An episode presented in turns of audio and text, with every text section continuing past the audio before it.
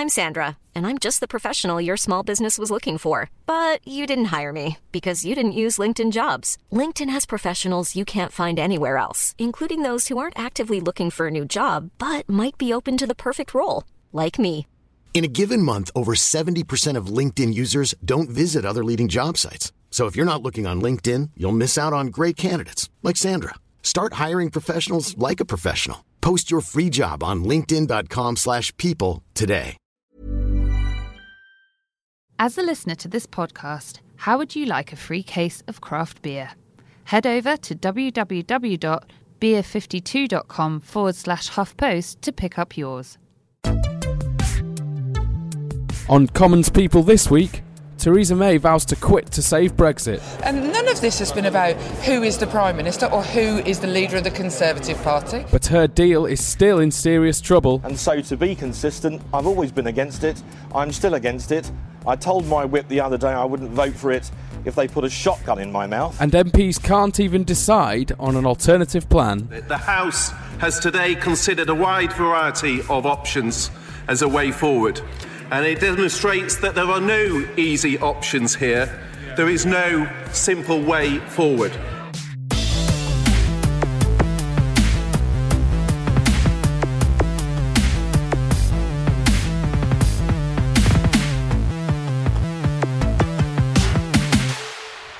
Hello and welcome to Commons People. I'm Arj Singh, and joining me during another wild week in Westminster is Paul Waugh. Hi, Arj. Hi, Paul. How are you doing? Fine. Also, uh, good, good. I'm quite tired, to be honest. Uh, uh, also with us is Tory former Cabinet Minister Nicky Morgan. Hello. Hi, Nicky. And also with us is Maddie Thimont Jack, who's a Brexit expert at the Institute for Government. Hello. Hi, Maddie. How's it going? Good. Also quite tired. Yeah. We're hanging in there. We're hanging in there. So, uh, Nicky, we're in your office. You, you are. Uh, yes, welcome. Yeah. Um, let's crack on.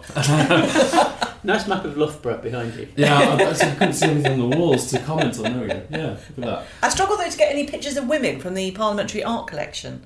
Uh, so um, you know we um, we may need to do better on, on that, that future collection. Yeah, there aren't many women in the parliamentary art collection. No, I think I I know. did a story on this years ago, actually. anyway, uh, already going on a tangent. So, another incredible night in Parliament last night. Um, Theresa May finally bowed to pressure to quit as Prime Minister once Brexit is through, uh, in an effort to get Tories to back her Brexit deal. Um, let's hear DUP leader Arlene Foster blowing up that plan within hours. Well, of course, we wanted to try and get a deal. And when this all began, as you remember, uh, with the Brady Amendment, we were looking to deal with the backstop. We wanted the withdrawal agreement reopened to deal with that backstop. Uh, then there was a conversation around treaty level changes to try and deal with the issues as well.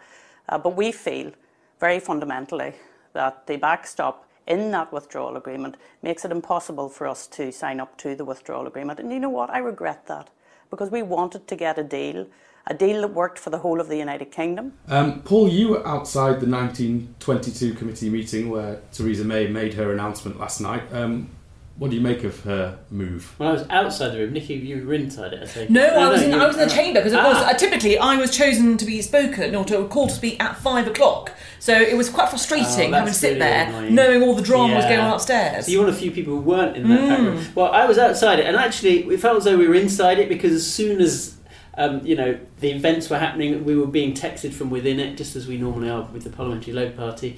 But also, straight after the meeting, all the MPs came out and sort of unloaded what had happened on us.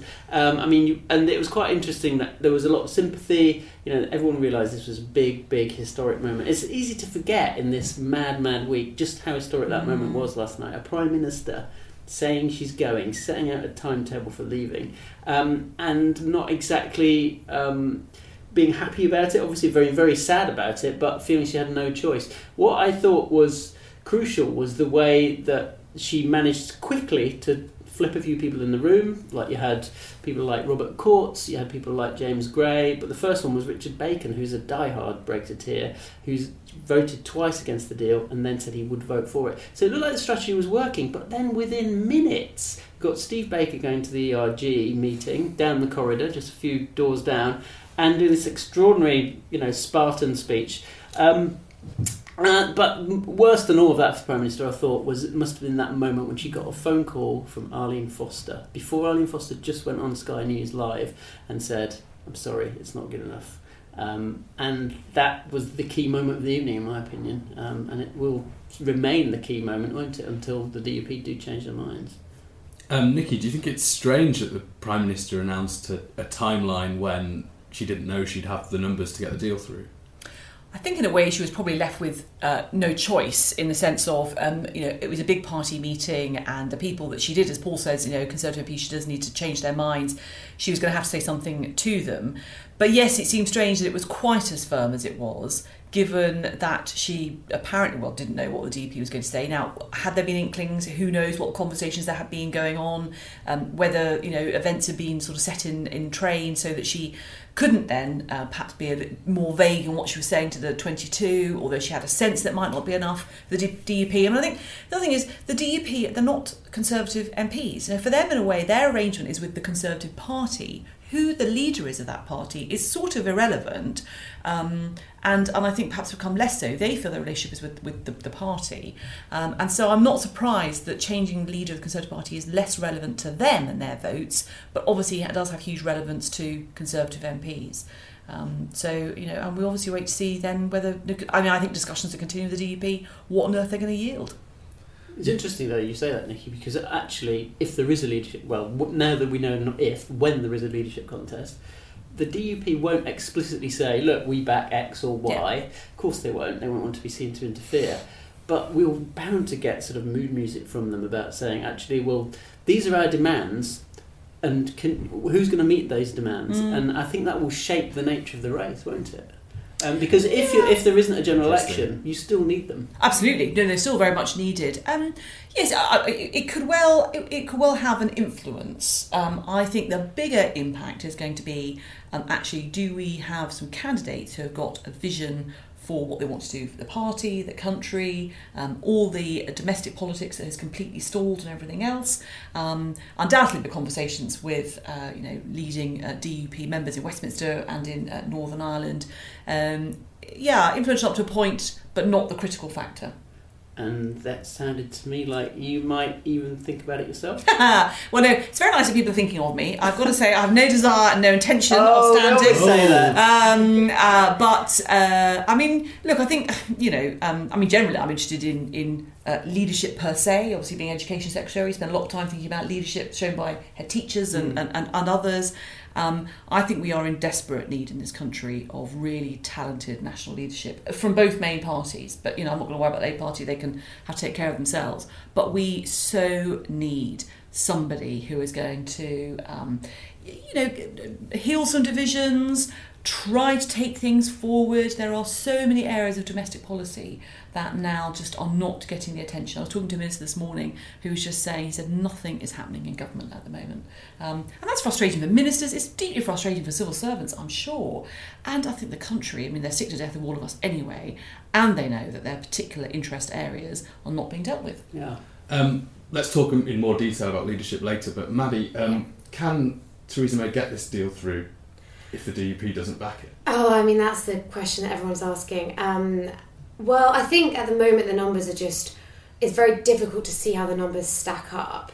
Um, and I mean, again, Nicky might have a better idea of what her colleagues in her party are thinking, but you know, she's sort of the last time we had a vote, 75 Conservative MPs opposed it. Um, she's got, you know, there does seem to be this hardcore group of ERG who are refusing to back it. I think there's some talk about whether you can whittle that down to 16 Conservative MPs who oppose it. But in that situation, if the DUP are also opposing it, then you are going to need Labour MPs to get that through because the Conservatives with the DUP have a majority of eight. So, you know, they, they will need to have Labour votes. And I mean, there's been some discussion about whether any more Labour MPs will back it, but I think the challenge for Labour MPs is they're not going to back or, or vote in favour of the government's deal in a position where they don't know that it will definitely go over the line. And also, you know, we will need to bring forward this domestic legislation to implement it, the withdrawal agreement bill. There are likely to be a number of votes on that. So there is a big question of will the Labour MPs who might vote for the deal once, will they be willing to walk through the lobbies with the government time and time again Mm. as that bill gets through? And I think that's what they'll all be thinking about at the moment. So, I mean, really, I just think it's too close to call. And especially given that Labour MPs now know if they if they vote for this deal, they get another Tory leader Mm. who may well be somebody that is Yeah. even more Brexity than the current Tory leader. Um, I mean, you know, that's a big problem for a lot of Labour MPs. But I think Maddie's point is really interesting because I think that was the calculation that Theresa May had to make after the first meaningful vote went down. Was she going to uh, still carry on thinking the coalition who get her through and would enable her to carry on governing afterwards? And that was a big factor, I think, in cabinet ministers' minds. Had to be Conservative MPs plus the DUP, most Conservative uh, MPs, or did she pivot to a more um, a Brexit that could appeal across the House? But knowing that actually relying on Labour MPs to keep walking through the voting lobby, I mean, it's going to be hard enough for a Labour MP to do it once. Um, and there's, you're right, they'll, they'll use their political capital at the moment when they can say to their local party, particularly if they're in a leave voting area, I did this because the constituency voted for Brexit, but you know that's that's as far as I'm going. Um, uh, or would they keep on get going? And I think that was the, the, the factor. The other group of people, so we haven't, they're much smaller, are the pro um, sort of Remain Conservative MPs. Uh, who have also voted now twice against the agreement, and I think there's a lot of uh, conversation going on with them now. I'm not sure that any or necessarily can be brought back, um, but again, you know, as Conservative MPs, if people like the Richard Bacons of this world are prepared to to back it, um, it's certainly worth you know checking Mm. and, and discussing with them. Uh, the pro Remain people like um, uh, Justine Greening or Sam Gyimah or, or Guto Bebb, whether in fact they would now at this last moment back the agreement. Um, just the last one. This you, you mentioned the prospect of a hard Brexiteer taking the Tory leadership. Nicky, what did you make of Boris Johnson flipping on the deal straight away as soon as he got a sniff of a leadership contest? Was I surprised? No. Um, look, I mean, I think that uh, the honest truth, I, th- I think, is that um, at this hour of most national need, any MP, any Conservative MP who doesn't vote for the Prime Minister's draft agreement, I think will find they will find it very difficult to get traction in the Conservative Party for their leadership bid. Looking at what Conservative MPs are now saying amongst themselves, looking at people like uh, I don't want to keep going about him, but Richard Baker, but Michael Fabricant, uh, James Gray, other people who have been very clear they don't like the agreement. If they can vote for it, they will be saying, "Well, hang on. When we were asked by our, the Prime Minister, and she is still the Prime Minister, she's still a party leader, we were asked to, to, to support. If you, uh, ex-leadership candidate, could not do it." Then you know sort of where are your priorities for, for, for the country um, so and I, I think at the moment there's only one I mean you know so far there's just think there's one leadership candidate who sort of is out there who uh, has is holding out and that is Dominic Raab Yeah. who we do not know uh, obviously what his position is And he did a doorstep this morning, again suggesting that somehow the PM should go back to Brussels.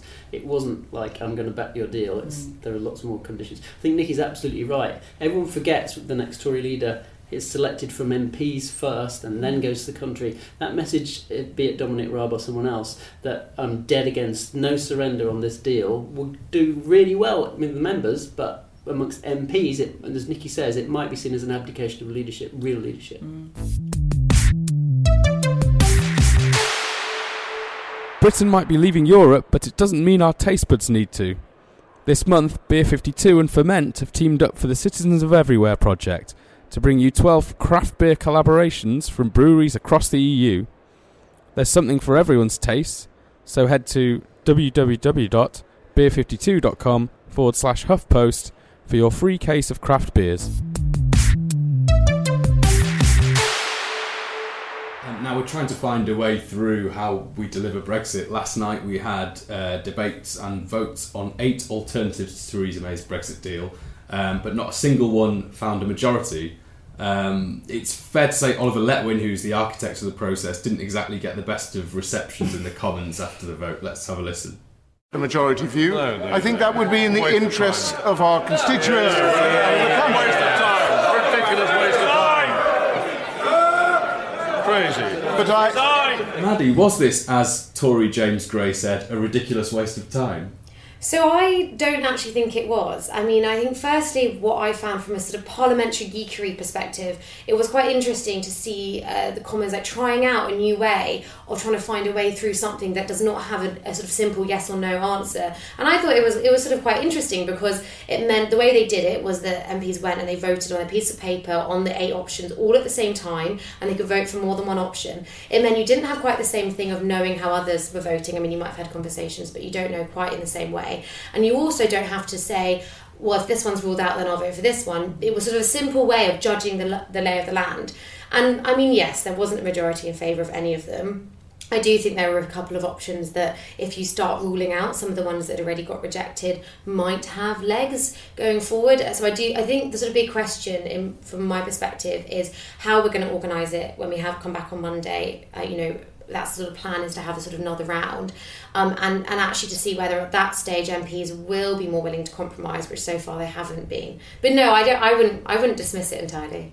I mean, how should we organise it on, on Monday? Yeah, so there are a couple of different ways we could do it, um, and I think these are both ways that you could try and get to a point where you start again eliminating options. So the one, the first way to do it is you could do more of an AV style, so where MPs, whichever options end up being sort of on the ballot paper, you rank options in order of say one to five if five options are, are sort of selected, um, and then you sort of you basically transfer votes. You wipe out the sort of low, the one with the least sort of first votes and then you sort of move through and you reallocate votes according to it and you sort of end up with hopefully a one one option standing although there is a bit of a risk there that it ends up being a bit of a lowest common denominator and it ends up being everyone's third choice rather than anyone's Mm. first.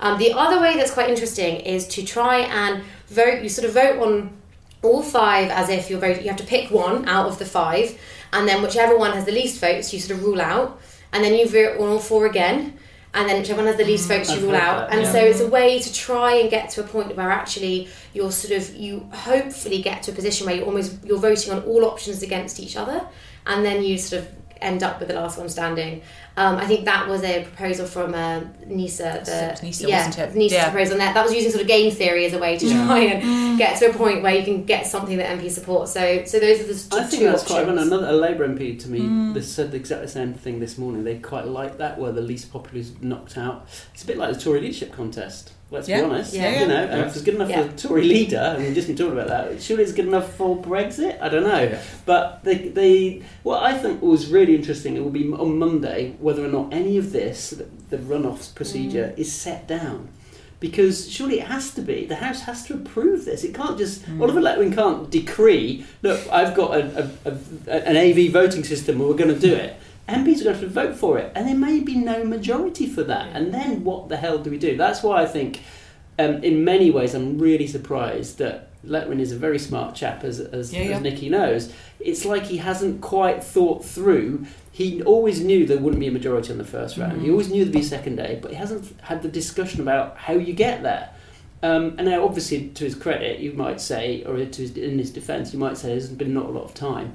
But I talked to one of those grandees who said, look, we really need to, maybe we don't need a vote at all the second time. We just need people to sit down in a room and agree what do we actually think there is, a, is most likely everyone will, will agree, will coalesce around. Now, that sounds far fetched, doesn't it?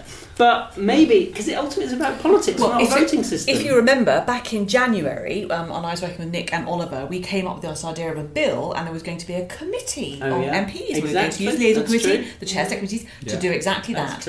And um, you know, I think um, obviously, you know, one of the comments made yesterday's debate was if we'd been doing some of this two years ago, Yeah. we might be in a much happier position as a country, as a parliament, and and, and everything else. Um, and uh, talking to overseas parliaments, they are staggered that we have got to obviously at this late stage, but they are staggered. We're still voting, you know, haven't had that cross-party consensus.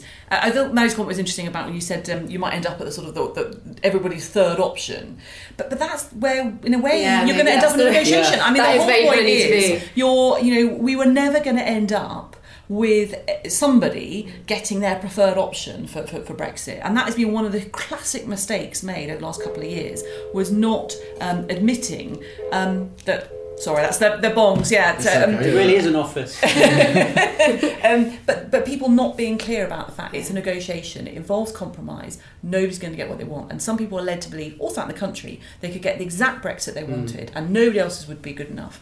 Um, and that's why I think people feel so let down. Yeah, and it is a bit like the Oscars, the system. Don't forget. That's why you know, the Oscars has this preferential Factor, I vote. thought, Paul. Uh, well, the Oscars as well. But that, the criticism of the Oscars is the reason they've had a, a series of bland winners recently is because it's everyone's second or third preference. I would just Um, add- But you know, that's the Oscars, not Brexit. Yeah. I mean, the other thing I would just say on these options, I mean, it's really worth noting that these options are not all sort of equal. Mm. So, for example, one of the options that did very well um, last night was the one saying you'd have a referendum on a deal.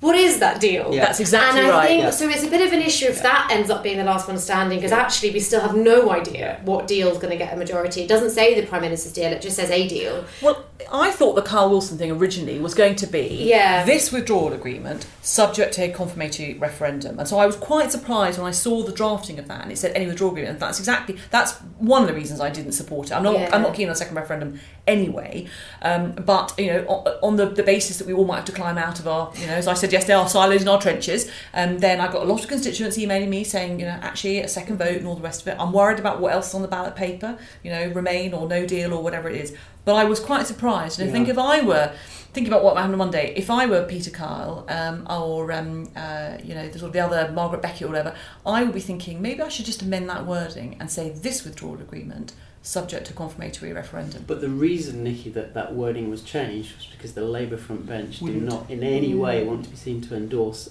the deal rather than a deal. And I think you're right. I mean, and that's the problem because it's not going to get over the line without that Labour support. I've heard something else today, which is that on, and we might write a story about this later, so I'm blowing out exclusive, that on Monday there will be a proposal which combines Clarke and Beckett.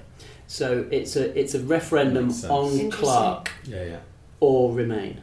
So it's uh, making a massive assumption that the customs union is basically the deal, uh, or you remain. Now, a lot of people would go bananas People and say that's bananas in just that, that's just not Brexit, you know. Um, but who knows? I mean, that might be where we end up. But is it the only deal that can pass? So Theresa May's withdrawal agreement plus a political declaration that has a customs union in it, subject to a referendum. That to me looks. I mean, what's interesting is the like political path. declaration doesn't actually rule out a customs union anyway. Mm, good point. So well, which is why my pretty- hard Brexiteers don't like it. Well, exactly. It's, very Yeah. broad, and so it's quite interesting if that's the sort of thing that will end up getting everyone over the line. When actually, you almost go, "Well, maybe we could have voted for this."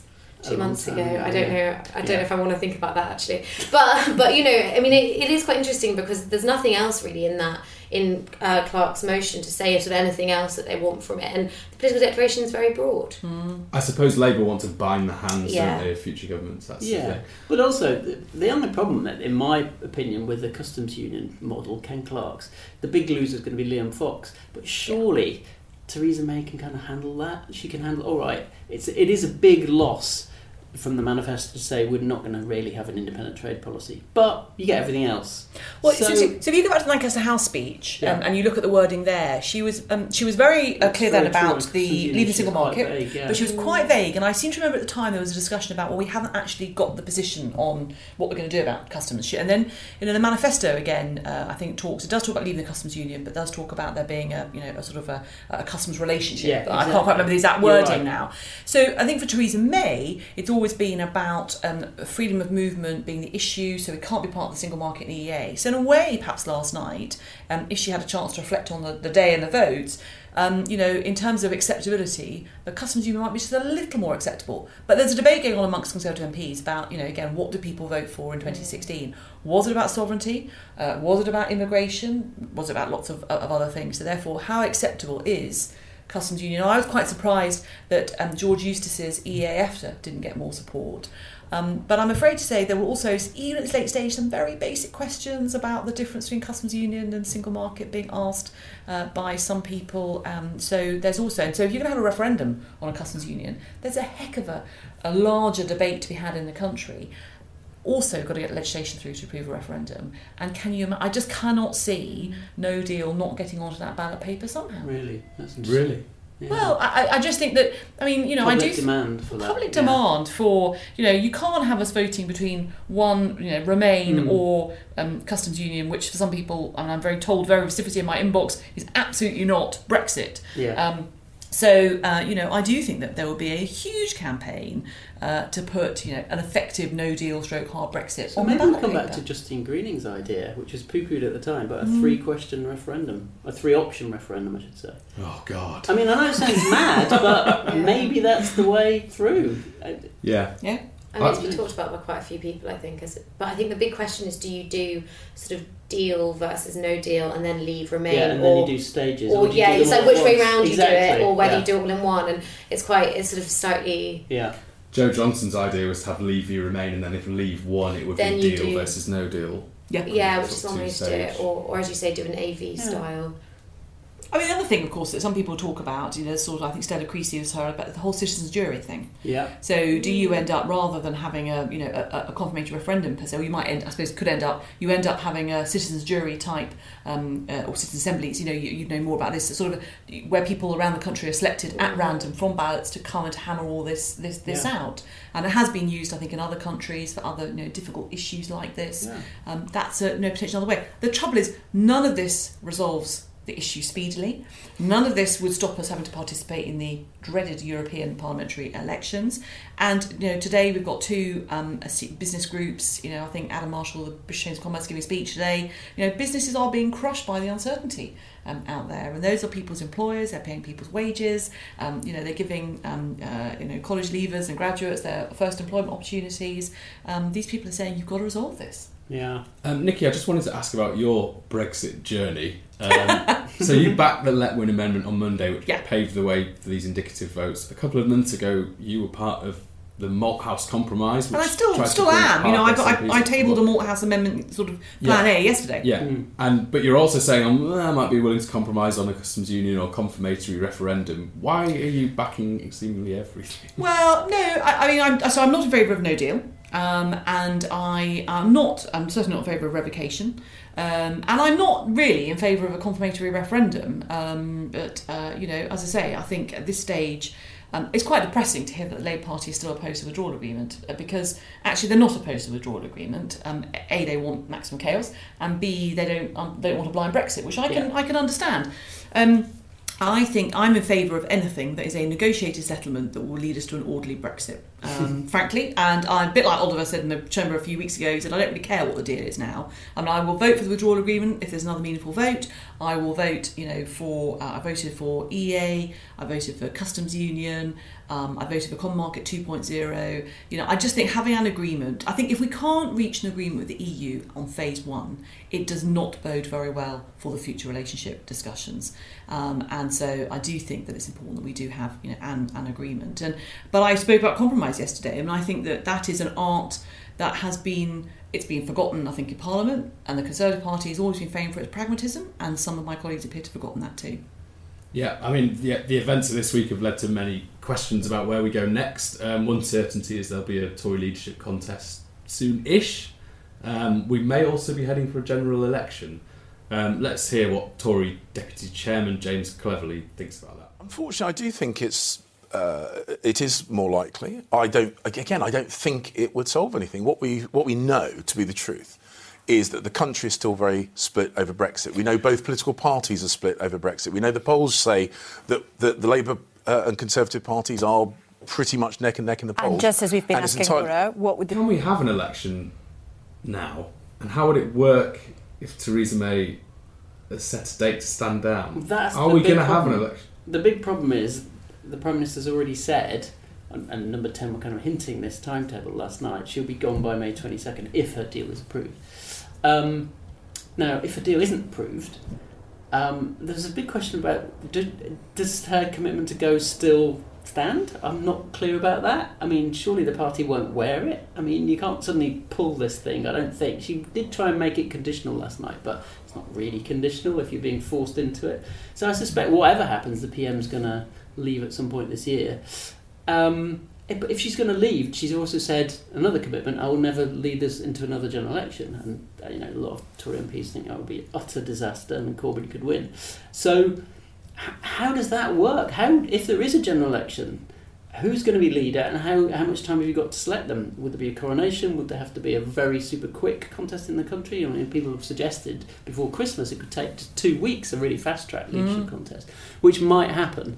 Um, so I, I don't know. I think the big problem for the general election is going to be just whether or not you get enough uh, Conservative MPs who think, actually, are we going to win it? That's ultimately the only question dictates this. And if you've got some Conservative MPs in marginal seats who are saying, actually, that's just too big a risk for me. I mean, Nicky, you, you're in Loughborough, famously a former Labour seat. I- Mm, I remember absolutely. the days when that was a Labour seat. Yeah, Um, and one of your USPs in, in government and out of government has been, look, we need to remember these people. These, Mm. you know, we can't be a, a party just for Tory voters. We've got to appeal to switchers, and that's, in my opinion, that's where the next Tory leader's got to come from. That area, um, and that if you're going to do that, how is a general election going to help you in the short term? I'm not sure. I mean. Well, don't forget, of course, it's not as easy these days just to have a general election. You know, the Prime Minister can't just say, um, that's it, I'm off to the country, you know, I'm off to the palace, um, let's go.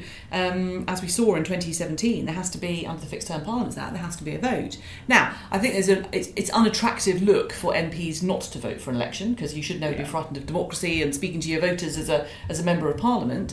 I think it will be a tougher decision for people in now if it were to happen in 2017 Right. where people dutifully troop through the lobby because they believe the 20 point lead in the Yeah. polls and, and, and everything else.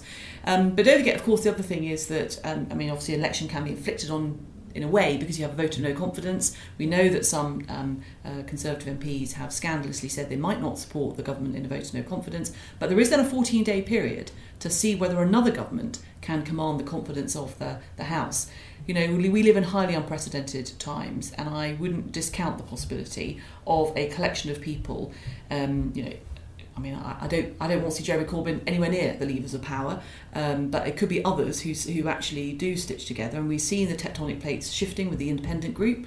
You know, um, there might be something else uh, that, that that happens. I mean, I don't think we can rule anything out. I think that's a really interesting idea because you could have, under the Fixed Term Parliaments Act, I know it sounds bonkers, but you could possibly have, hear this out, you could have some Tory MPs who trigger that vote of no confidence and then instantly trigger a leadership contest, a fast track one in a Mhm. few days, get a new leader, and then that new leader goes to the Queen and says, I now have the DUP on side, I have a stable majority, can you make me Prime Minister? That's not beyond Yeah. the wit of man, is it? No, no, absolutely. I mean, it is all about winning a vote of confidence. Um, No, I agree. That definitely is, is an option. Um, and I mean, the, the other thing that I mean, there is a sort of question about a government of national unity. Is this something that um, ends up having to come through and, and sort of manage all this this this sort of mess that we're in at the moment?